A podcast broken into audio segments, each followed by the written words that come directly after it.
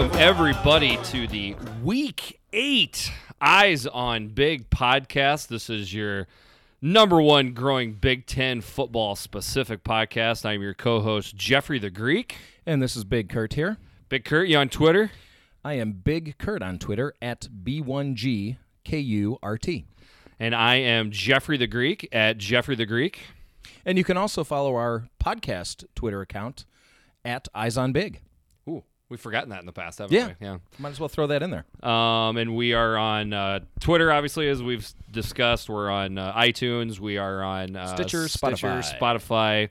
Spotify. Um, please read, rate, review, share. Uh, a couple new listeners to point out. My buddy Andy. That's right. just from today. And then a big shout out to uh, Scott Dochterman with the how Athletic that? and Marc Morehouse with the Cedar Rapids Gazette. Uh, they're Iowa guys. They're very, very good guys, and they were kind enough to mention our podcast on their podcast, which they didn't have to do, and we really appreciate it. Yeah, thanks, guys. All right, man. What do you got? Well, let's start it off with some housekeeping, hey? Let's, let's do it. Housekeeping? Don't think you're sleeping. Housekeeping? Some good news. Let's start with good news here. Christian Abercrombie, we talked about him a few weeks ago. This is the former Illini player that transferred to Tennessee State before this season. Uh, I incorrectly said in a previous co- uh, podcast that he had uh, head trauma in the game, like taking a hit to the head and then collapse. It, there was no evidence that there was any violent hit to his head. He just collapsed for little or no reason at the time. Was in critical condition, has been until this week. He finally stabilized, and they were able to fly him down to Georgia, which is where he's from. So good news. Okay. Get better, Christian, and luck. glad to hear things are progressing. Uh, sticking with the Illinois thread here, more attrition for the Illini. Lou Dorsey, their tight end. This is the guy that was on the the Mackey watch list preseason.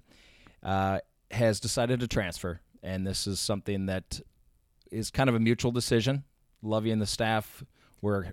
He basically said they were happy to see him go. Lo- yeah, Lovie, I saw the interview. He all but said, you know, don't let the door hit you or the good Lord split you. Yeah, I mean, you usually can't take much from what Lovie says. He, he doesn't give a, a, a lot away, right? But he said, uh, sometimes divorce is good, was one of his quotes. He says, some players that didn't need to be in this program are no longer here. Yeah. And he's he's he means just not just Lou, but a couple other players that have left recently as well. So more bad news for the Illini.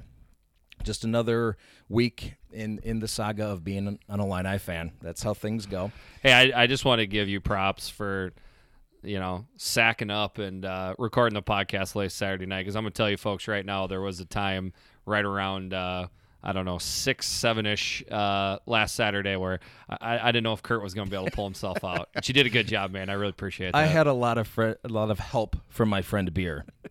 Moving on, Nick Bosa has announced that he will forego the remainder of this season to train for the NFL draft and, of course, heal up from his abdominal surgery. How do you feel about that? Um, I felt like there was a lot of people on social media and maybe even just stuff that I heard on you know Big Ten Network and TV talking about it, making a bigger deal out of this than I think it is in the capacity that he like quit on his team or something. Um, albeit for any of us to actually have a point of view on this, we're not the ones that have a chance to have a multi multi million dollar paycheck. I mean, he's not only supposed to go in the first round. There's some people think that he can go literally the top pick overall.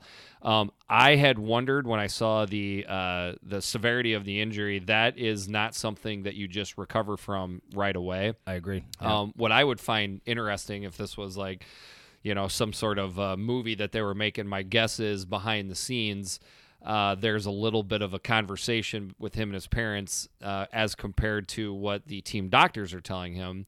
Um, just so people know, there is a separation of church and state inside a football program. Um, the coaches can't dictate to the medical staff on what to do. The Right. medical staff is supposed to operate independently, make their own decisions, what's best for the student athlete. With that being said, the member of that medical staff also knows the person that actually gives them their paycheck or not, so keeps them on the staff or not, is the head coach. And Yep. everybody knows the more wins that a team gets, the better chance you are to keeping a job and whatnot. So there's always a little bit of a pressure in that situation to get a kid back on the field. The only way you are going to get a 100% accurate medical advice is if you went outside Ohio State, which is what I'm guessing is exactly what he hmm. did. okay. And I'm I'm speculating here, but I don't think this is a hard speculation. If at that point that doctor outside of Ohio State said this is another 10 week, you know, mm-hmm. recovery, if you hurt this again, this could be a big deal. At that point, I think the decision's easy for him. Well, sure. I do not blame Nick Bosa for doing this at all. I don't In either. fact, if I, I was Nick Bosa, I'd probably do the same thing. It doesn't mean I like I like it because I'm a college football fan and I want to see him play and I want to see Ohio State at their highest capacity possible. You know, hopefully for them anyway, rolling into the college football playoff and having a chance to win it all. And last year, when he went out of the Iowa game, I've mentioned this on a previous podcast, the entire team deflated and a big part of their pass rush died. That killed him in the Iowa game. He came back after Mm-hmm. that, and then Ohio State, you know, got back up to form. And they haven't looked great without him this year. That's what I'm saying. Is that is he that big of a loss? Right. For Ohio State. It's crazy. And I can tell you, I strained my abdominal a couple years ago. It Back when you used to have down. Yes. I'm not joking. It still hurts. I still feel it. Your age and recovery ability might be a little bit different than, than Nick Bosa's. but yes. but I'm not lying. That's true. All right, moving right along. A uh, couple awards. Let, let's point out. Um, all Iowa Hawkeyes here. Noah Fant, T.J. Hockenson were co-players of the week for the Mackey Award. I, I I can't imagine that's ever happened before. I wouldn't think so. Both had four catches, on the same team. Maybe there was team. Co Mackey Right. weekly, but not but not on the same team. Both had four catches, 107 yards for TJ, 102 for Noah. TJ had two touchdowns, Noah had one. Also, Nate Stanley is the Walter Camp Player of the Week. And what I had wanted to point out with that is you look at Dwayne Haskins' stat line. He had 400 and some yards, three touchdowns. Mm-hmm. You look at David Blough's stat line. You look at Clayton Thorson's stat line. Yep. All these amazing stat lines for quarterbacks in the Big Ten, and they still weren't enough to get National Player of the Week. It, you know, that's how good the big the quarterback was for Big Ten play last week. Yeah, pretty good week. Uh, should we move on to some coaching news? Sure. Well, I'm not sure if it's really news. It's more clickbait. The USA Today article about Scott Frost and his buyout of $36 million, and is it time to buy him out? Clearly, just looking for clicks, right? that is the you're not going to uh uh we're not going to shy away from Nebraska tough conversations on this podcast. I we've think proven we- that time and I think time we've proven that before, but we above all things, I mean, I want to try to be as honest about things as, as we can. That's part of the reason why we started the podcast. And I honestly don't like uh, Nebraska, but trying to put uh, Scott Frost on some sort of like hot seat or w- we're wondering about what's going on. 100%, you already said it. 100% clickbait. Absolutely. And any shred of dignity that USA Today Sports had before this is now gone. I don't think anybody really respects them. The, to the begin USA. Today, just in general, is like two steps away from like the Sun or you know the Right. this, the rag magazines that used to see with like a picture of a Bat Boy on the cover or something like that. You, you know, and and not that I read hard copy newspapers anymore, but even when I did, the only time you'd see USA Today is when you're staying at a hotel. Hotel. The first thing I do is throw it in the garbage. I don't look at it. Yeah, no no uh, no argument here. All right, injuries are going to be a little bit different this week. Good news is no major injuries to key players. Hey, how about that? We actually have guys on the mend. We have guys on the mend, So we're just going to go over uh, players who have been injured and have a good chance of playing this week. All right? Kind of nice positive spin on I the like injuries. it. I like it. So Ivory Kelly Martin, running back for Iowa, is probable this week. Good news for Hawkeye fans there. Rashan Gary, defensive lineman for Michigan, has been out for a couple weeks here. He's questionable. Could play this week against Michigan State. Another one for Michigan, Tarik Black. There's no official line on him whether he's questionable, or probable. Of course, Harbaugh doesn't do that. All this Looking is- like next week. but it could be this week. I don't think it's going to be this week. I'm thinking it's probably next week, but it looks like he will be back soon. Good news for for uh, Maize and Blue fans. Brycen Hopkins, tight end of Purdue is questionable this week. Elorm Lumor, all name team, defensive lineman Rutgers, questionable this week. He's one of their better defenders. Now, Wisconsin has a long list of questionable Yeah, players. not going to go over all those. And I think it a lot of it has to do with we're playing Illinois. We want to get these guys healthy. So I'm not sure how many of these are going to play or not, but they they've had a ton of injuries this year. It looks like guys are are getting a little healthier. Nice. So good right. news. That's the end of injuries. Uh, then let's go into uh, Big Ten rankings. Oh yeah, that's right. We've got to do power rankings. So just to give you a little precursor of this, instead of just reading out one through fourteen or fourteen up to one, uh, we're going to go fourteen up to one, but we're going to branch them out into groups. I think last week we had, I think we had five groups, We might have, but we're going this to week we four. got, we got four this week. So go ahead. So starting at the bottom, number 14, Rutgers Scarlet Knights, 13 Illinois, 12 Nebraska. And as early as last week, we had Illinois uh, 12. a, a branch up, but they have broken that branch and fallen down. They certainly have to below a team that has not won a game, but they earned it. Illinois earned that one. Okay, next tier starts with Minnesota at 11, Indiana at 10. Now, Minnesota fans could probably make an argument, but we're going to find that out next week. Maryland at 9, Purdue at 8, Northwestern at 7. Yeah, so that's a that's a broad that second or second from the bottom, third from the top tier. The thing I wanted to point out with that is there are a lot of teams in there that are good teams Yep. but don't have good records. Yeah, And that probably makes me sound like a, a Big Ten homer.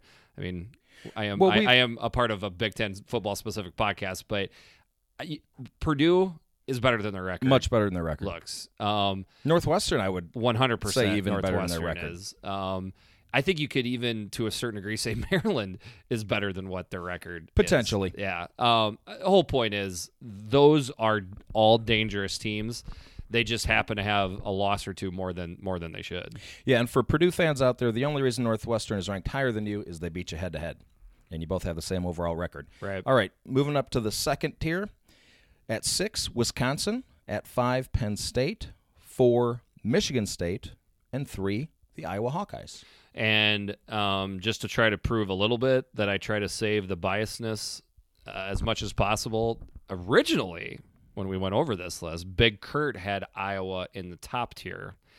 And I said, did. you know, we just can't be put into that top tier yet. I would love to be there sometime, especially with the fact that, um, like, you could even make an argument that Iowa should still be ranked behind Wisconsin. Um, Iowa's got one loss, Yeah. Wisconsin's got two, but one of those wins over is over Iowa. But I am confident with other rankings I have seen Mm-hmm. from other publications of the Big Ten. Most of them have Iowa right around there, so we'll we'll, we'll go with it. Um, Penn State is they are flirting right now. They they need to pull back out of it, otherwise they could go down a tier here. Pretty yeah, they could. too. They could. Um, and me wanting Iowa to be in that top tier tells you something about how I think the Hawkeyes are going to finish out this season. Hmm. So, of course, the top tier, number two, Michigan, and Ohio State, number one overall, as they have been all year.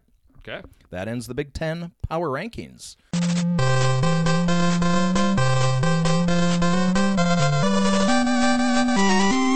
All right, moving on to the games. We've got another full slate of games. We don't have anybody on bye this week. And again, this is week eight. These games will all take place on Saturday, October 20th. First game up is the three and three Northwestern Wildcats traveling to New Jersey to take on the one and six Rutgers Scarlet Knights. This game is at 11 o'clock a.m. on Big Ten Network. Something tells me Rutgers is going to be playing a lot of games on the Big Ten Network for the rest of the year. Yeah, teams like Rutgers and Illinois are used to that, though. Yeah. Um, the line is Northwestern by 20.5. The over under is 49. And just by uh, a rule, I think when we talk about Rutgers, we just got to go one time with the. What what would you say you do here?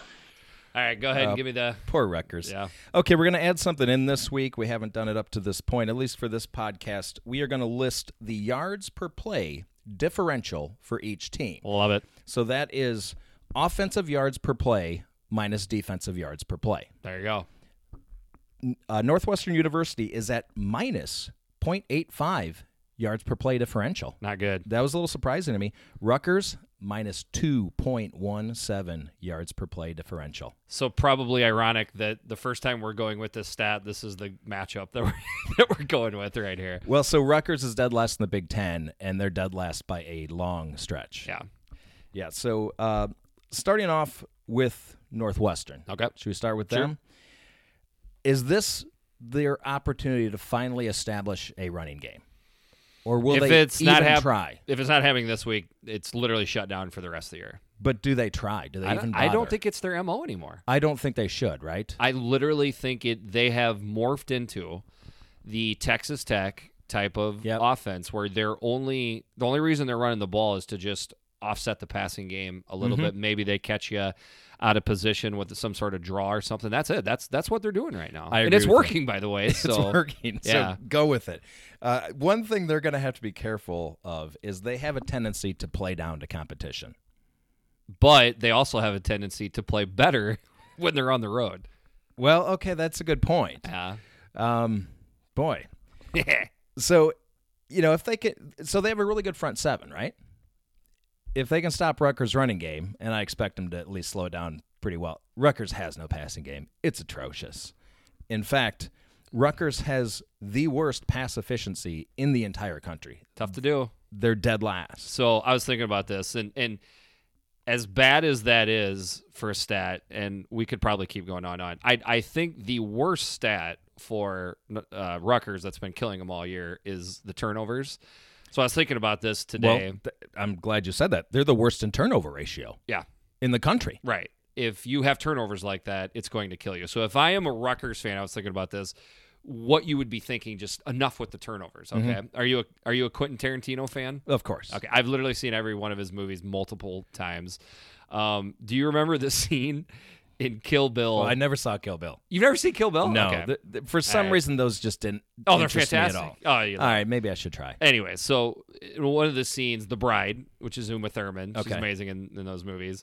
She wakes up from this long coma, and th- these uh, orderlies have been doing you know unquestionable things to her when she's in the coma, and then she wakes up and she takes it out on him. Okay. and she literally pins the one guy's head into the door and just she's just smashing his head in the door right Okay. so as he's it's kind of a it's kind of a, somehow it's kind of a funny scene as he's getting his head smashed in he's like please stop doing that like that and when you see it it's Okay. hilarious that is how I would feel if I was a Rutgers fan every time you see Artur Sitkowski throw another interception. Yeah. Well, I'm okay. So I'm glad that's a good transition because at this point, why would you keep ruining Artur? Just sit him on the bench. Season's over, right? I mean, he's already gone past the four games. You got to keep playing, see if he gets better. I don't know. I, it, Hmm. y- it's it's not helping him to just trot out there and get killed and throw four or five interceptions a game. He is getting into the like David Carr. That's exactly what I was thinking. The David Houston, Carr thing. yeah. yeah. Uh, I don't know. I don't know what the answers are right now. I I know this much. I would. There's got to be somebody, some other form of offense or quarterback or something that you can go to to try to give it a shot. I don't know. I think you just go to Geo. Now, Northwestern has Wisconsin next week. Could Let down, little trappy. Be yeah, looking ahead maybe a little bit for Rutgers. Maybe they fall asleep a little bit. Maybe uh, Thorson throws a few interceptions. He's prone to doing that. Yeah, I mean, I, I, I def, I think it's a, it's a viable, you know, question that you can bring up. I am just to the point right now where anything that could look to to be an advantage for Rutgers, fr you know, from looking at the opposing team, it seems to get washed out pretty quick once the game starts. This Mm-hmm. is a 20 and a half point spread. I still like Northwestern. I do the too. over the over under is 49. Mhm. I like the under. I like the under here. as well. I, I don't think Rutgers is going to score very many points. I don't think this is a. I don't love the cover for Northwestern, but this sure feels like a twenty-four to seven game type Yeah, of game. To me. I me. agree with you. Northwestern typically not going to score a lot of points, but it is Rutgers. Maybe this week will be different. This is Northwestern's largest away favorite role since 1980. Wow, we've had. A, I feel like we've had a quite a bit of those. Yeah, and to think back, 1980 could not have been a good year for Northwestern. No, the entire '80s was not a good year for Northwestern. So who are they playing? I don't know. My lord. Yeah. So these two teams have never played, not yet, as Big Ten opponents. This is their first Big Ten head-to-head clash. Holy cow! Isn't that crazy? Rutgers is three and oh zero all time in the series. That's why we got Big Kurt on the podcast, Yeah. folks. This is stuff he brings to the table every single week. That's why they pay me the big bucks. All right, moving on to our next game. The three and three Illinois Fighting Illini traveling a little bit north to go play the four and two number twenty four ranked Wisconsin Badgers. This game is at eleven o'clock a.m. It is on Fox Sports One. Line right now is Wisconsin by 25 and a half with the over under sitting at 57.5. So the yards per play differential for Illinois is negative 1.11 yards. For Wisconsin, surprisingly, 0.60. Up. Yeah, plus 0.6. Yeah. Surprising in what way? I would have thought it'd be more for them. But their Mm. I mean, defense did you is watch not the game great. last week? well, yeah. I mean, we didn't give ugly. enough. So getting into Wisconsin right here, they they have to rebound from last week, and and Yeah. obviously I know they're playing in Illinois. Don't get me wrong; they're they're they're you know almost four touchdown favorites, but you still have to pick yourself back up after a game like that. Um, I saw that. I mean, when I looked deeper into the stats after uh, Mm-hmm. you know we got done recording this week and whatnot, I knew that they had a bad game, bad time throwing the ball.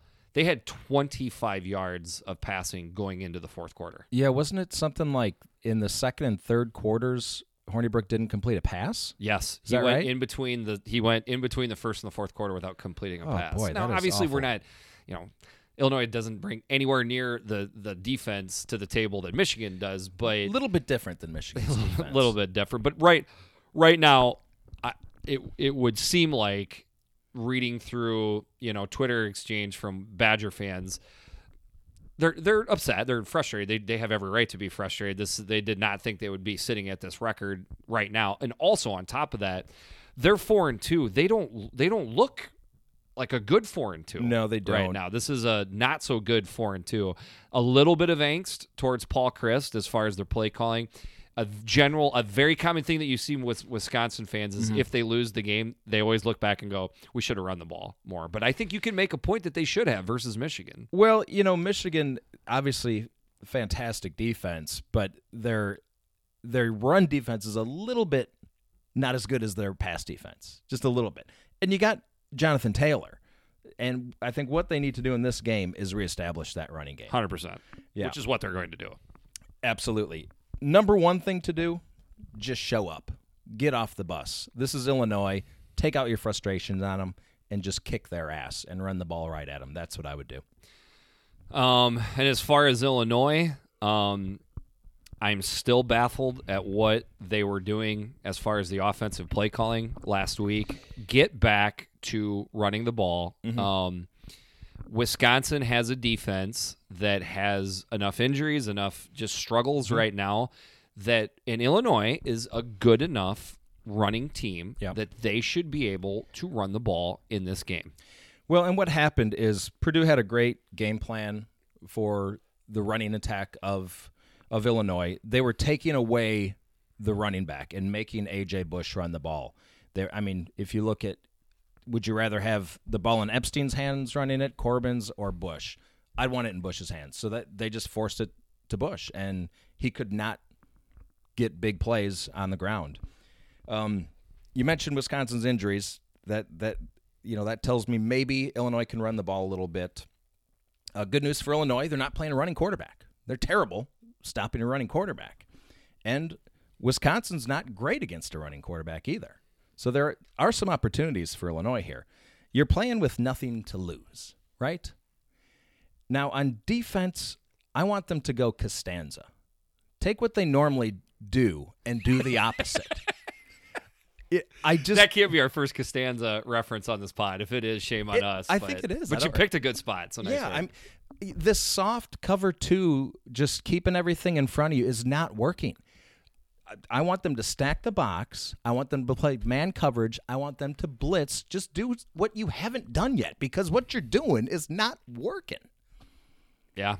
Is that the craziest thing in the world? No, and, and it should 100 Costanza? percent be their their plan of attack versus Wisconsin's offense this week. I mean, you're trying to get hired as the assistant to the traveling secretary for the New York Yankees. Do the opposite. Um, well, we could just start rattling off Costanza quotes, but um, yeah, I mean, everything you're saying right now, you you pretty much, I don't want to say stole my thunder. I mean, basically, you just took the words out of my mouth. What I was going to try to do. Um, my first gut reaction when I looked at this over under was like, yeah, I want the over, and then I thought about it more. A lot of the stuff that you just talked about right there, I do think both teams are going to establish a run. Mm-hmm. What happens when both teams are running the ball? The game gets shortened Sure. down. I like I like the under, and in all honesty, as much as I like the under, I like Illinois and the 25 and a half. Hmm. I we're going to win this outright. It just it just feels like a laissez-faire, you know, 17 to 21 point win by Wisconsin where Illinois is having a little bit more success running the ball than what Wisconsin fans want to see. Yeah, I think Illinois can have success in this game running the ball. I do expect that, but I'm taking Wisconsin just because what I saw last week was just so disgusting and deplorable from Illinois. I have no faith in them right now. But good news. It's flu season, baby. What if Wisconsin catches the flu? What? Yeah. Hey, that, I'm thinking of any way that they could possibly have an advantage here. Uh, we're down to hoping for the flu bug to hit. And if for any Badger fans out there, I hope you or your football team stays stays clear of the flu bug. But I, I don't want you to get the flu, but you know, if, if you did. Um, speaking of Costanza, last week when I was in my I was in that class all week long, uh, a guy took out his wallet because he wanted to have a there was a card he had, and when he took his wallet out, that thing was like four inches thick, Oh, nice. and I Yeah. was and I go. Holy Costanza! Nice. And like five people in the room got it and died Yeah, laughing. But awesome. it was pretty funny. So I was at the '95 game in Madison, Illinois versus the Badgers. It was painful. Three three to three tie is what the the final was. Yikes! Yeah, I dragged my poor dad up there to watch it. I felt bad. Wisconsin is 12 and one in this series in the last 13 games, and they are on currently an eight game win streak. Yeah, that's not good. Mm-hmm. right. Moving on to our next game. We have the four and two Maryland Terrapins traveling into Iowa City to take on the five and one number nineteen ranked Iowa Hawkeyes. This is an eleven o'clock a.m. game. This is on ESPN two, but Beth Mowins is not calling the game, and I can't tell you how happy I am about that. Iowa is favored by nine after this opened up at a twelve point line, and the over under is at forty seven. Well, now what do you have against Beth Mowins? Plenty. Okay, give us our give us our yards per game. Oh, that's that's mean. Play. Excuse me. All right, this one's interesting. Yards per play differential for Maryland. They are plus 1.45. Iowa plus 1.45. Really? Yeah. Wow. I was surprised that Maryland was that high. Well, let me let me ask you this right now. Um, you you're more of a uh, uh, deeper dive stats guy. I'm old fashioned, where I just get on the NCAA uh, webpage and just look up, you know, total yards and total offense, total defense, and whatnot. Uh, just for the ranking, okay, out of you know 130 teams or whatever it is. What do you think Maryland's ranked for defense? They're defensive just yards only. Just yards, Just yards, straight yep, yards. Yep, What are they ranked? I'm going to say 55. 18th. What? I know. I know. This is a better Maryland defense than what people are nervous about. Well, so, their S&P is 45. Okay. I- So they're I- they're only allowing 316 yards a game. That's not bad. Now they just got done playing Rutgers, so that you can. It's got a little bit of Rutgers Yeah. effect, in uh, but yeah, they're they're 98th in total offense, which is crazy. But they're, Yeah, again, their wouldn't passing, that, but their right? passing yards are so bad. The Passing yards are atrocious. Right. Well, so what what I'm saying is Mhm. the there you know Iowa fans are starting to feel some you know real excitement. So we're looking for that that that ugly game, that game where we should win, we should do, and and and we're looking. You know, a lot of people are worried about the Sure. Maryland game, and they're mostly looking at the rushing attack for what it did to Minnesota. I'm not as scared of the rushing attack for Maryland, or if any team is playing Maryland. I'm taking a hard look at that defense and understanding this is a better defense than what people think it is. Well, another thing to point out, um, moving away from defense for a second, they lead the Big Ten with only five giveaways all year. Did you know that? Yeah. No, I did not. Yeah, but they've shown that they really, when they run up against a really good run defense, they, I mean, their their run offense is either all or nothing, right? Correct. And I don't see them being able able to move the ball that well against Iowa. Well, and and my my Gopher insider who knows a thing or two about football, Ryan, he he broke down that Maryland Minnesota game quite a bit because that was when Maryland just got off on on Yeah. uh, Minnesota's rush defense. A lot of that had to do with. Uh, Anton Winfield Jr. going out in that game, it was kind of a deflated uh, type of deal. I do think a big part of defending Maryland's offense is the secondary getting in on the action, getting off blocks when they do the jet sweeps and Yep. everything. Minnesota had a really hard time doing that because they were down to some really young corners doing that.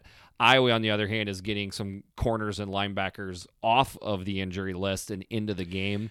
And I, I think that to so me Hockaday, I think, well. is what questionable this week. Hockaday is questionable, but Nick Yeah. Niemann looks like to be back. They're getting a couple corners back, so all of that looks good to me. On the other side of things, um, looking at Iowa and their and their offense, so. Uh, when my brother and I uh, talked earlier today, the first thing he said when he when I or I said to him when he picked up the phone is, "So, how, what color is the sky in your world with this Iowa having a passing attack? How does this feel to you?" Yeah. and, and I likened it to a nerd that goes out to Silicon Valley and hits it big. Mm. I know what you're gonna. I yeah, know where you're going it, here. Hits it yeah. big with a you know some sort of app or something he develops and sells. Sure. And then suddenly, out of the blue, he's a multi multi millionaire, and chicks dig him, Right. And he doesn't even know what to do with it. Like, oh my god, that that girl wants to talk to me. That's how Iowa fans feel with their passing. That's how you right feel now. right now, Yeah. huh? Wow. When was the last time you would say you had a passing attack this good? Well, 2004 was the the Drew Tate year when we literally were down to our fifth string running back, so we had to throw the ball. Okay. Um, but kind of that. But that two- wasn't as fun. No, I it was imagine. that wasn't a balanced offense. Right. That was we had to throw the ball. I mean, honestly, you 2002. We, I mean, the Brad Banks, you know, big year. Outside of that, you're going back to the to the fried. So yeah, I was gonna think 2002. That that's the first one that came to mind for me. But every but when everybody thinks of the 2002 Iowa team, you're thinking of running the ball. You're not thinking of throwing the ball all around. Hmm. I was so just thinking to Mm-hmm. me, this type of offense, if you really dig into this, this goes back to the Chuck, Chuck days. Long, huh? Either Chuck Long or Chuck Hartlieb. So But one of the notes I have is that they should be shooting for a balanced offensive attack here. Um, don't just rely on the pass. I mean, let's. You literally it's, took- It's fun, but we got to run the ball here, right? You you again took the the words right hmm. out of my mouth. I wonder if this is going to be a game where they are going to make it more of a focus to to try to run the ball. I With think so. Ivory Kelly Martin being back, the offensive line has been fine. I just that, Yep. that seems to be what I would think what would happen. and then defensively, they're only giving up 2.7 yards per carry rushing. The, Yeah. the, the Iowa defenses. So I just don't see Maryland having the ability to move the ball well on the ground. And when they can't do that, we know that Kasim Hill cannot kill you with his arm. So I'm going Iowa Um, minus the 10. And in, eh, in minus fact- nine. Oh, Yeah, is it nine? I'm sorry. minus. Well, it's dropped to nine. Quite. It, it just dropped. Even better. Yeah. So I'm going on that one. You like Iowa to cover the nine that much? I do. Okay. Um, I like Iowa to win the game. If there was a win the game cha-ching, I I, Okay. would would do that. Um, I th- that line started probably about right, and so since it's dropped, I am going to take Iowa to cover the nine, but I I still think it's razor thin. Hmm. Um, don't like anything with this. I the forty the over under forty seven. I would take the under. We the, the Iowa games have gone over a lot lately. Mm-hmm. This one I think regresses back to the mean a little bit. This feels like something like a uh, twenty-seven to thirteen type of game to Mm-hmm. me, somewhere around there. Um, you know, a, a win, but certainly not something that is we're going to feel comfortable with because we're not going to score as many points as Iowa fans think they're going to score Sure. this week. Well, traveling to Kinnick makes a big difference for me with Maryland. They haven't risen to the occasion in situations like this. That's quite the trip. I think it's poopy diaper time for Maryland at Kinnick Stadium. But on the other side of it, this could be a little bit of a look ahead trappy game for Iowa too, because they go to Happy Valley next week. And also, So last 17, Iowa 15 1 and 1 against the spread. they're having a quite the spread. Not run. too shabby. All-time series here, one game apiece. yeah. Uh, Maryland won in 2014, Iowa won in 2015. Yes, sir. Only two games. All right, moving on to the next game. Speaking of the Nittany Lions, the four and two, number eighteen ranked Penn State Nittany Lions go on the road after that bitter loss to play the four and three Indiana Hoosiers. This is a 2:30 p.m. game. This is on AEBC. Uh, the line is Penn State is favored by 15 and a half. All right, yards per play differential for each of these teams. Penn State is at a plus 2.23. Indiana at a minus 0.25 yards per play differential. Okay. Um, as far as Penn State, kind of what we just brought up. By the way, the over under is 62 and a half in this game. Um, th- this is now a two game slide for Penn State. Yes. Um, they, I very much think they they grabbed defeat from the jaws of victory last week with Michigan State. Um, I think everybody believes Penn State is better than Indiana, and and as shown by the 15 and a half point spread. But this is the sphincter tightening time that you have on a season like this for a team like this because you suddenly go into Indiana and you get down seven to nothing. You get down seventeen to seven, something like that. You know, all of a sudden, uh oh, it's a it's a it's a tough situation for Penn State. Yeah, you get down by that amount, and it's tough to pull a needle out of your ass with a tractor. You love that one. yeah, that's a good. That's a good one. It's part of my lexicon now. Um, so yeah, two terrible losses for Penn State recently. Indiana, though, you know their defense is ranked 50th in the S and P. Yards, though, they're not doing very. They give up a lot of yards. 86th in the country in pass defense, 90th. I'm sorry, in, in rush defense, 90th in pass defense. I just see Trace McSorley kind of going off this week. Yeah. And by the way, uh, kind of something we glanced over with the uh, recap pod last week. Penn State ran the ball really well versus Michigan State. They took a ding out of that number one rush defense. Um, and then switching over to Indiana a little bit, I, I right out of the gate, I talked about Penn State. Can they pull out this nosedive? The thing is, is you could ask that exact same question out of Indiana as well. They've lost two games in a row now too. I have that in my notes as well. Okay. Uh, both of those. I have the Penn State two losses and the Indiana two. Yeah, losses. so so the number two question for Indiana would be can they pull out of the nosedive? The number one question I think Indiana fans would ask is can we play cleaner this week? That certainly was a turnover prone and ugly penalty game for Indiana last week versus Iowa. Played a huge, huge role in that score ballooning up to what it was. Certainly can't do that this week if you want to stay with Penn State. no, and they've got to get their running game back. They've lost that, and Penn State. They're not great against the run. They have a pretty good defense overall, but their weakness is stopping the run. So I think this is the game where you need to feed Stevie Scott. You need to feed Ronnie Walker Jr. And you can't make it a Peyton Ramsey go out and try to to beat him because that's not going to work anyway. You have to run the ball and establish a run, and then mix in Peyton Ramsey. That's the recipe for beating Correct. Penn State here, I think. I agree. and no interceptions for Peyton Ramsey.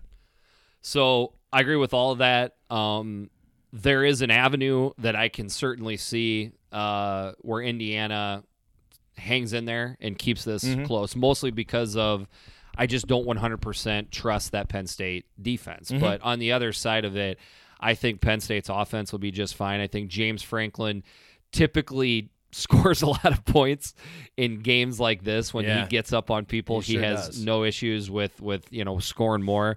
So I don't love, but I like Penn State covering the 15 and a half. But back to your original points, I really do love the under 62 Mm-hmm. and a half. I'm a, maybe I'm taking the bait here because that just seems seems like a touchdown too high to me. Yeah. I don't know what I'm missing here, uh, but I'm just gonna go ahead and play. You know, just go ahead and play it and do the under 62.5. This was the hardest game of the week to pick for me personally, but I'm going to go with my new favorite head coach, Tommy Allen. The boob. and the boob and the Hoosiers to cover the 15 and a half points. Little history here. The overall record of this series 20 and 1 in favor of Penn State. Only one win for the Hoosiers in this They've- entire I- series. To be honest with you, I'm surprised even they've even played that many games. Yeah, I'm not sure how many were before the Big, Big Ten, Ten, yeah. but the IU's only victory was 44 to 24 in 2013. Hmm. Wow. Huh, another good one. Again, that's why we got you, buddy. Yeah. All right. Second afternoon game, we have got the three and three Minnesota Golden Gophers traveling down to Lincoln to play the zero and six Nebraska Corn Ruckers. I mean Nebraska Corn Huskers. Ouch. This is at 2:30 p.m. This is on Big Ten Network. The line is Nebraska by three and a half. Worth noting, this started out as Nebraska favored by six and dropped all that way, all that much towards the Gophers, and the over/under is at 55. Yeah, this would be a lot easier to do when the lines first opened. Sure, You know, we should be quicker. Yeah. So yards per play differential. The Gophers are at minus 0.31 yards. Nebraska plus 0.09 yards. Well, they've put a lot of yards up They every have. game. but I was a little surprised it was plus, but it's basically a wash at 0.09 yards per play. So we'll start out with Nebraska. Um, the question that any Nebraska fan is thinking right now is: Is the horse show over? Are are we going to win our first game this week? Um, I will. You have to give the team credit, Scott Frost credit. They really are playing hard every week. It's not like this is a Yeah. you know a team that's given up on on any game this year. They should have beaten Northwestern last week. I mean, they're up by ten points with five minutes to go. They're playing hard and they're playing stupid. Correct. Yeah. That that I mean that is that is a very fair assessment Yeah. of Nebraska right now. Well, hey, they they had an a all-time low, Nine. a year low Nine times in penalties. Nine, times. Times. Way to go, Huskers! There. So one of the things I have written down is score, baby, and I think they can. Now this is a really good Minnesota defense, so it's not like they're just going to run up and down the field. But Adrian Martinez is an outstanding quarterback. You're not going to s- stop Adrian Martinez. You're just going to slow him down, right? So how many points can they put on the board? Uh, this is the lowest point in their program history, but as you pointed out, they haven't been given up. Um, so I, I, I, I'm, I don't see them, you know, just rolling over and and playing dead here. Um, Minnesota on the other side is riding really high right now at, after that loss to Ohio State, don't you think? Um, obviously PJ Fleck's and any coach, I mean, they got to get up there. He could sense the moral victory, you know, thought process creeping in, and he was very adamant about saying this is there's no such thing as moral victories. Yeah, you got to be feeling confident that game. I don't know. I mean, I I think there is such a thing as moral victory sometimes. I think so too. Um, I, and I think this this is one. Um, um, yeah, I mean, th- I found that breaking down that Minnesota Ohio State game was one of the more intriguing things because I rewatched the game. Um, going into that game, I erroneously said, "Hey, Minnesota, just don't get guys hurt. Get out of there healthy."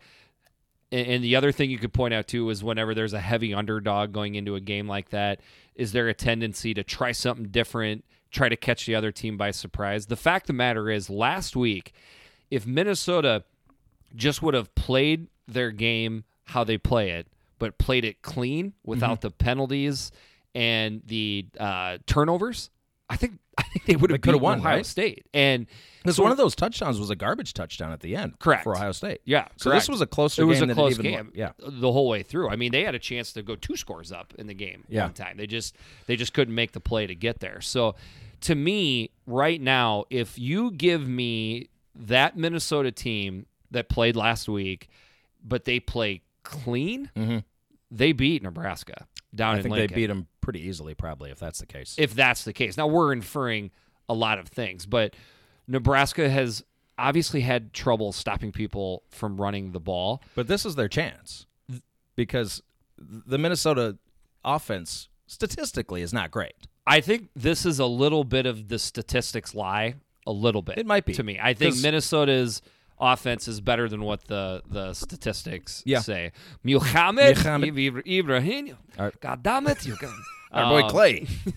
I'm call Um, Clay. He's he's the offensive line and him looked great last week. They and did. I still think the Seth Green Scott Ever Mm-hmm. package is always ready for them to go. And oh, by the way, they have one of the best one-two wide receiver combos in the entire Big Ten. Yeah, Rashod Bateman and Tyler Ty Johnson. So all of that could work in favor of Minnesota, scoring a lot of points as well. when in the Bateman and Johnson connection with Annexstad keeps getting better throughout the year. I mean, it, I would say it was at the high for the year last week against one of the better defenses. So, yeah, they may be able to put some points on the board here. But um, Nebraska, I don't know. I don't know what to say about their defense.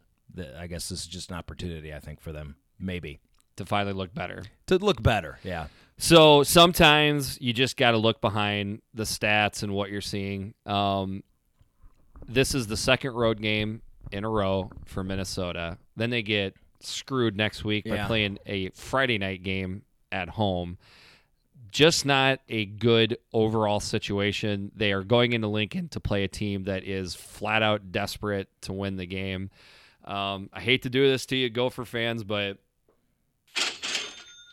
I like Nebraska Mm. to win this game To win the game. to to cover the the three and a half points. If you put a gun up to my head, I would actually take the over fifty five in this. Don't don't love it. Just see a pretty entertaining game with a lot of big plays. This feels something like a a thirty eight to thirty one type of game to me. I feel a little different than you. I loved this game when the line was a little bit higher for Minnesota, but I still like it at uh, plus three and a half for the Gophers. I'm Okay. going Gophers here. Taking Gophers. I'm taking Gophers.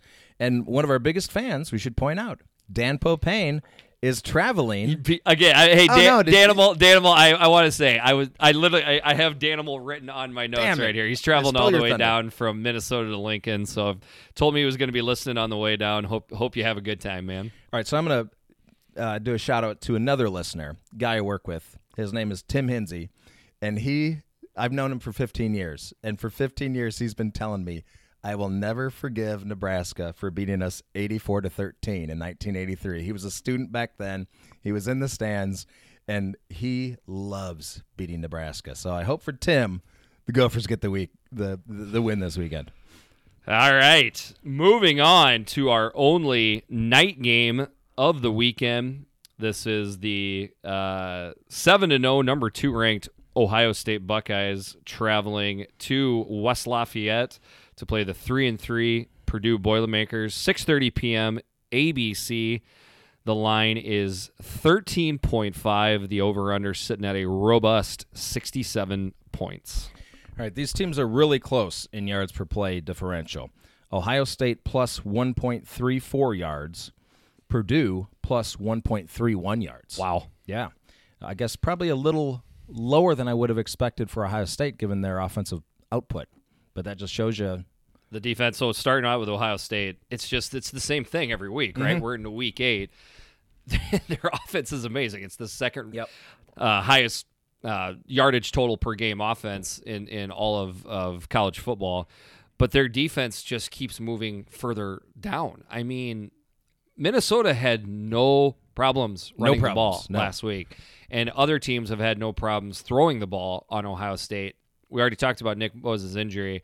I wonder if the fact that they know he's not coming back for the rest of the year does that cast a shadow over the whole team? You know, like they know that that guy's not coming back. Does that affect them like that? I would think so or do they just buckle down and say he's we not now, coming back? We now, yeah. hundred percent. Let, I let's mean, that's just a really sack good up and get it done. So, um, yeah, I have written down just stop the big plays, but I've written that down. I don't know how many weeks in a row for Ohio State. each week we could say is Michigan State going to get the running game going. Each week we could say is Ohio Yep. State going to stop uh, uh, people from big plays. Each week is Nebraska going to stop committing penalties, and they all these teams keep doing the same thing over and over again. Now, on the other side of things, what better team than Purdue for big plays? I mean, I think they're going to put up a lot of points on Ohio State. this Um, is the best three and three team in the country. Yeah, I, I'd say. I mean, I I'll be honest with you, I haven't done a lot of research be- into that, but my guess is we haven't looked at all. no, but I haven't like best looked team. out the Big Ten footprint, but my guess is this is you'd be hard pressed to find a team hotter than Purdue. They start 0 and 3. They've won three in a row. Right now, statistically, their defense is not great, but you know somehow they step up at times. Look at what they they just totally embarrassed Illinois. They totally embarrassed AJ Dillon. Maybe they can slow down this juggernaut of an offense. Um, I don't think so Okay. because I don't think anybody's you, there's certain things you got to have in place to to slow down this Ohio State offense. There's a team in their division that can do that that they might Yeah. play at the last weekend of the year, but I don't think there's anybody on their schedule up to that point. I still think they can run the ball well. Dwayne Haskins is probably going to be an, an Heisman candidate again next week. Ohio State's going to do that offensively again. On the other side of it, so's Purdue. Purdue Yeah. is going to put up points again. I guarantee Jeff Brohm has looked at the film of what Ohio State is not doing well, and he's got quite a few special plays and just overall a good game plan put together. And he's got quite a few things they're not doing well. yeah, What is the over under again? What's the, or, uh, sixty-seven. 67. Hmm. How you So you go. You go first. What do you think? Well, I'm going Purdue as far as the line. I'm going Purdue plus uh, 13 and a half. 13 and a half. Um, that over under, I guess I would have. I don't love it, but I would go over. I don't love the over under either, but I would go over. And here you go, man. Ready? Yep. Purdue is going to win this football game. Oh boy. I'm telling you. I we have all the signs in there. This this isn't this is at Purdue. Yes, it is. People are glancing over some of Purdue's wins because they were against Nebraska and Mm-hmm. against Illinois. Their defense has looked better. Yeah. Their offense gets better and better each week. That I'm it does. not seeing improvement from Ohio State. I do think they are going to move the ball just fine versus Purdue because their defense, is- you know, Purdue's defense isn't great. Everything that you are seeing is one of those deals where after the game is over, you're going to look back and you're like, I should have took Purdue on the money line. Which, by the way, this, this is weird, but sometimes there's games that I don't like as much with Purdue and the points. Uh-huh. I do like Purdue and the points, by the way. Okay. I really like this as Purdue on the money line, and I'm telling you, I'm I'm calling it. Purdue's going to upset All the college football world. Wow. Yeah, I think it's kind of our first big Yeah, I would say that's our call in the big Eyes on Big podcast. first big upset prediction or prognostication of the year. That's a bold one. Um, it wouldn't be unprecedented though. Purdue uh, beat Ohio State. What year was that? Well, I guess it's. Gosh, I'm getting old. That was quite a while ago now. They beat them at home. and you're also showing your age because you can't remember anything. No, but they, they had a big upset against them. That's probably ten years ago. Okay. Does that sound about right? sure, Um, and then they almost beat them the year that Ohio State won the national championship. national championship. That's right. Yeah. It is natural grass at Purdue, which they're not used to playing on. Ohio State's not. Now Purdue is 4 and 19 against the spread as home underdogs. But I think this is a different Purdue team. yeah. That's one of those trends that you know you can't take every trend for what they say. No, you can't. But as I've said, I feel pretty good about Purdue covering, not to win. All right, so that will bring us on to the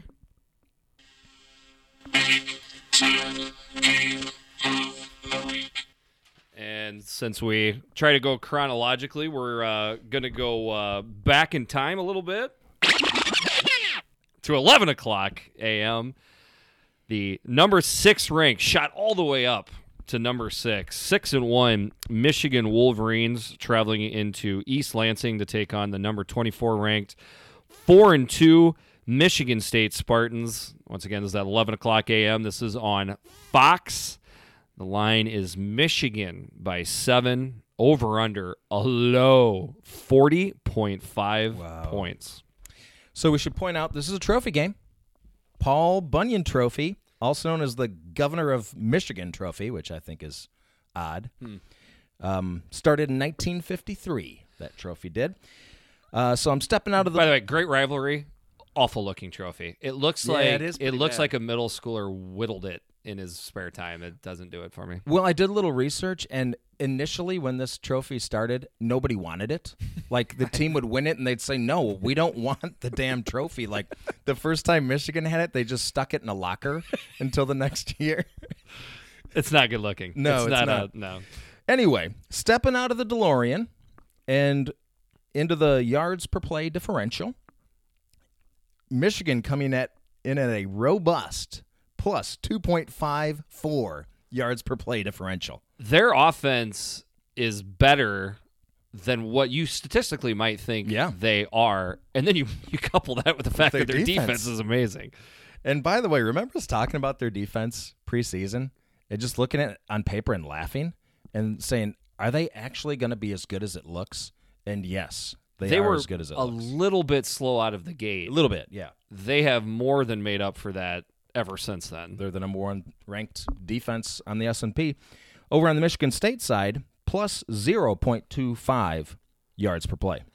Um, so basically, the only thing that I'm I'm cautious about. Okay, no, I take that back. There's two things Okay. I'm cautious about if I am a Michigan fan. So starting out with Michigan. Okay. Number two is we have not looked good away from home all year. So Okay. getting back into yeah, the Northwestern. getting back into the meh Notre Dame? Mm-hmm. or Michigan, they have always looked like meh Michigan outside of Ann Arbor this year. yeah, they have. The other side of it is in this game, whether Michigan wants to admit it or not, little brothers had their number, and it's been tough for them to get back over top. Um, okay, so in the last ten, Michigan State is eight and two straight up against Straight up. And ten and zero against the spread. Ten and zero against the spread. Ten and zero against the spread. I was just gonna say, I wonder what they are. Wow, that's Yeah. insane. Isn't that so, crazy? Um, I've always compared this a little bit to like the Iowa Iowa State rivalry. Sure. One of the best bets always is to take Iowa State in the points because it's typically, you know, a closer game. This has usurped that, Th- th- I- but it's it's that's insane. That's that's crazy. yeah, I was pretty surprised to see that as well. Um, you know, so again, with Michigan right now, they have improved. I think you could say every week. They Without a doubt. deserve. I was very happy to see that they jumped all the way up in the rankings to get Mm-hmm. as high as they did. you remember they were they were still in the teens last week, and because I think people are seeing what I'm seeing too, which this is rounding out to be a very very complete team. If they get Tarik Black back from injury, I don't think it's going to be this week. I don't but think so either. That is another element because he's you know the overtop threat as far as stretching defenses. Well, and I like their other receivers too. Yeah, no, they're Donovan Peoples Jones and I Nico mean, Collins? Yep, they've they've definitely had uh, other receivers step up to the plate. I mean, everything that you want to see out of your Michigan team, if you're a Michigan fan, you're seeing right now. So all of this points to that Michigan should should handle Michigan State. Right, which makes you think, well, maybe they won't then. But Be- I, well, I, I mean, because looking at Michigan State, I keep thinking in my head was last week a season saver, mm-hmm. or was it just a season delayer as far as it, Okay. how it's going to be the final kick for Michigan State, which I still don't feel great about this Michigan State offense. well, no, I mean the running offense is absolutely atrocious. Uh, the Wolverines will easily stop what what they have in their running game. So Lewerke's just going to have to pass the ball against the number one pass defense in the country.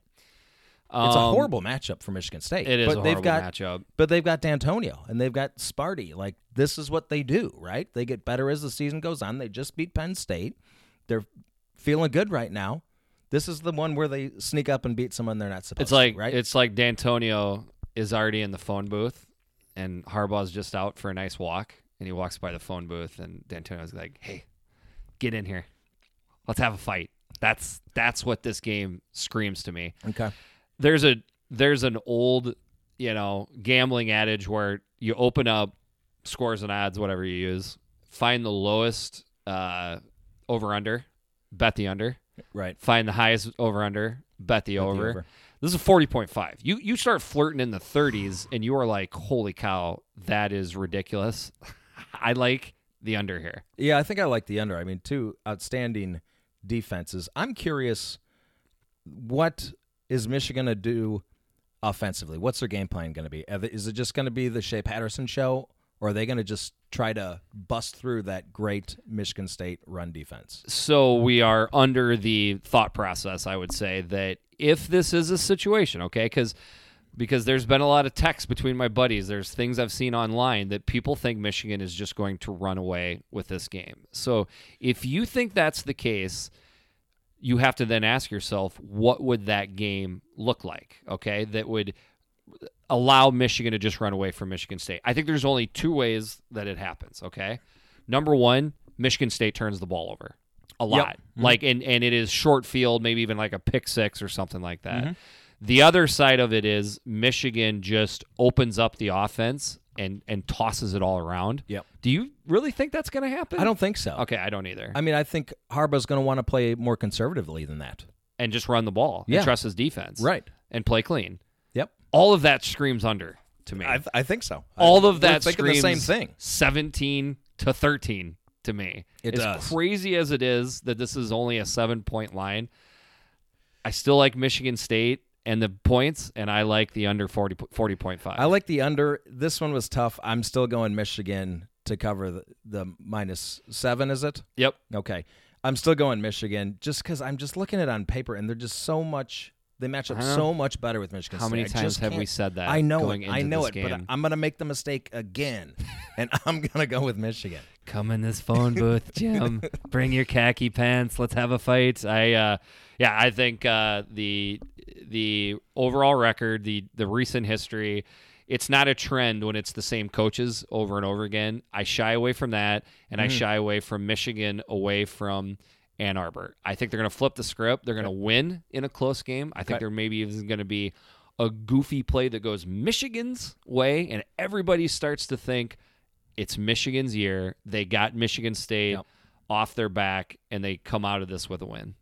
Okay. Okay, all right. So that gets us through the Big Ten. Let's let's do one little tidbit from that series though. Okay. Before we move on, I'm sorry. Just because this jumped out at me, it's crazy. Largest margin of victory in this series is Michigan over Michigan State in 1902. The final score was 119 to nothing. That that'll that'll get the coaching staff of the opposing team wrinkled the next year. I would think. Not quite Georgia Tech versus Cumberland, but in that neighborhood. Not good. All right, so that'll get us through the Big Ten games. Moving quickly around the country, I got four games picked up here, just in case you want something to flip back and forth on later. Uh, number seventeen, NC State, traveling to number three, Clemson. That's a two thirty game. Clemson favored by 17 and a half points. You want to know why this is kind of a, an amazing game for the ACC?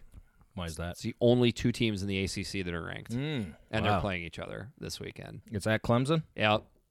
Honestly, I think NC State's going to keep this within 17 and a half. I like points. NC State. I don't I think they got a good quarterback and I just don't trust Clemson overall in that Right. game. Uh next one up, another 2:30 game is the Colorado Buffaloes traveling to uh, Washington to take on number 15 Washington. I laugh because we mentioned Kentucky how we were trying to give a non-blue blood team some credit. Yep. They got beat.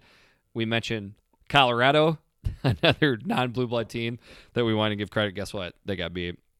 Um, now they're traveling to Washington. I think Washington is going to be hotter than a hornet here, and I think they expose Colorado and win this game by by more than three touchdowns. What was the spread there? 16 and a half. Hmm, that's a tough one.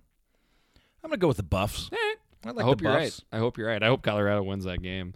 Um, next up is uh, number 22 Mississippi State traveling to the suddenly fifth ranked LSU Tigers. This is a six o'clock game. Line is six point five. Um, can't say there's anything I, I love about this game. I think the general feeling from people, which has been kind of nice to hear, is that they don't exactly trust LSU to be the fifth ranked team. Um, there was a poll out, and it basically was just pointing out how many losses that you think LSU is going to have before the end of the season. Some people picked that they would have three total losses at by the end of the season, so you would think this would probably be one that you're looking at.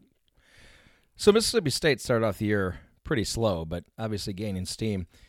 I have not watched hardly any SEC football this year, but what I'm hearing is LSU is looking like an incredibly physical team. So I would like the the Tigers here.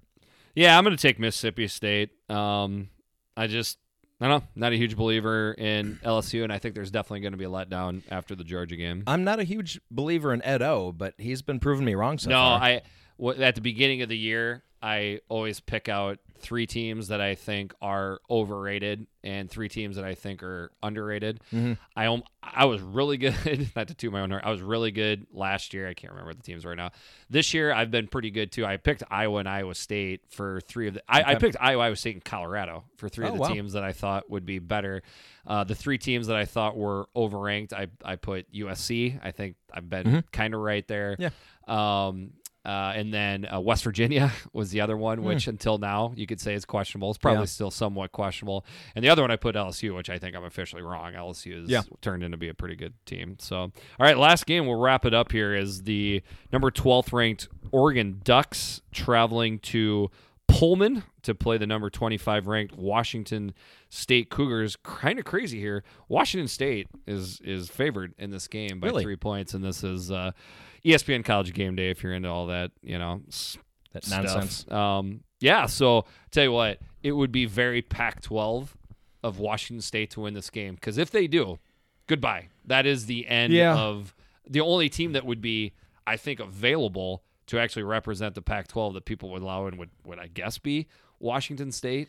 I mean, right now you're pretty much down to Oregon, unless you think somebody Right. like, you know, Utah or whatever can just run the table. I don't know. I'm really surprised that Washington State's favored in this game, which makes me think go with Oregon. Oh wait, maybe I should go with Washington State.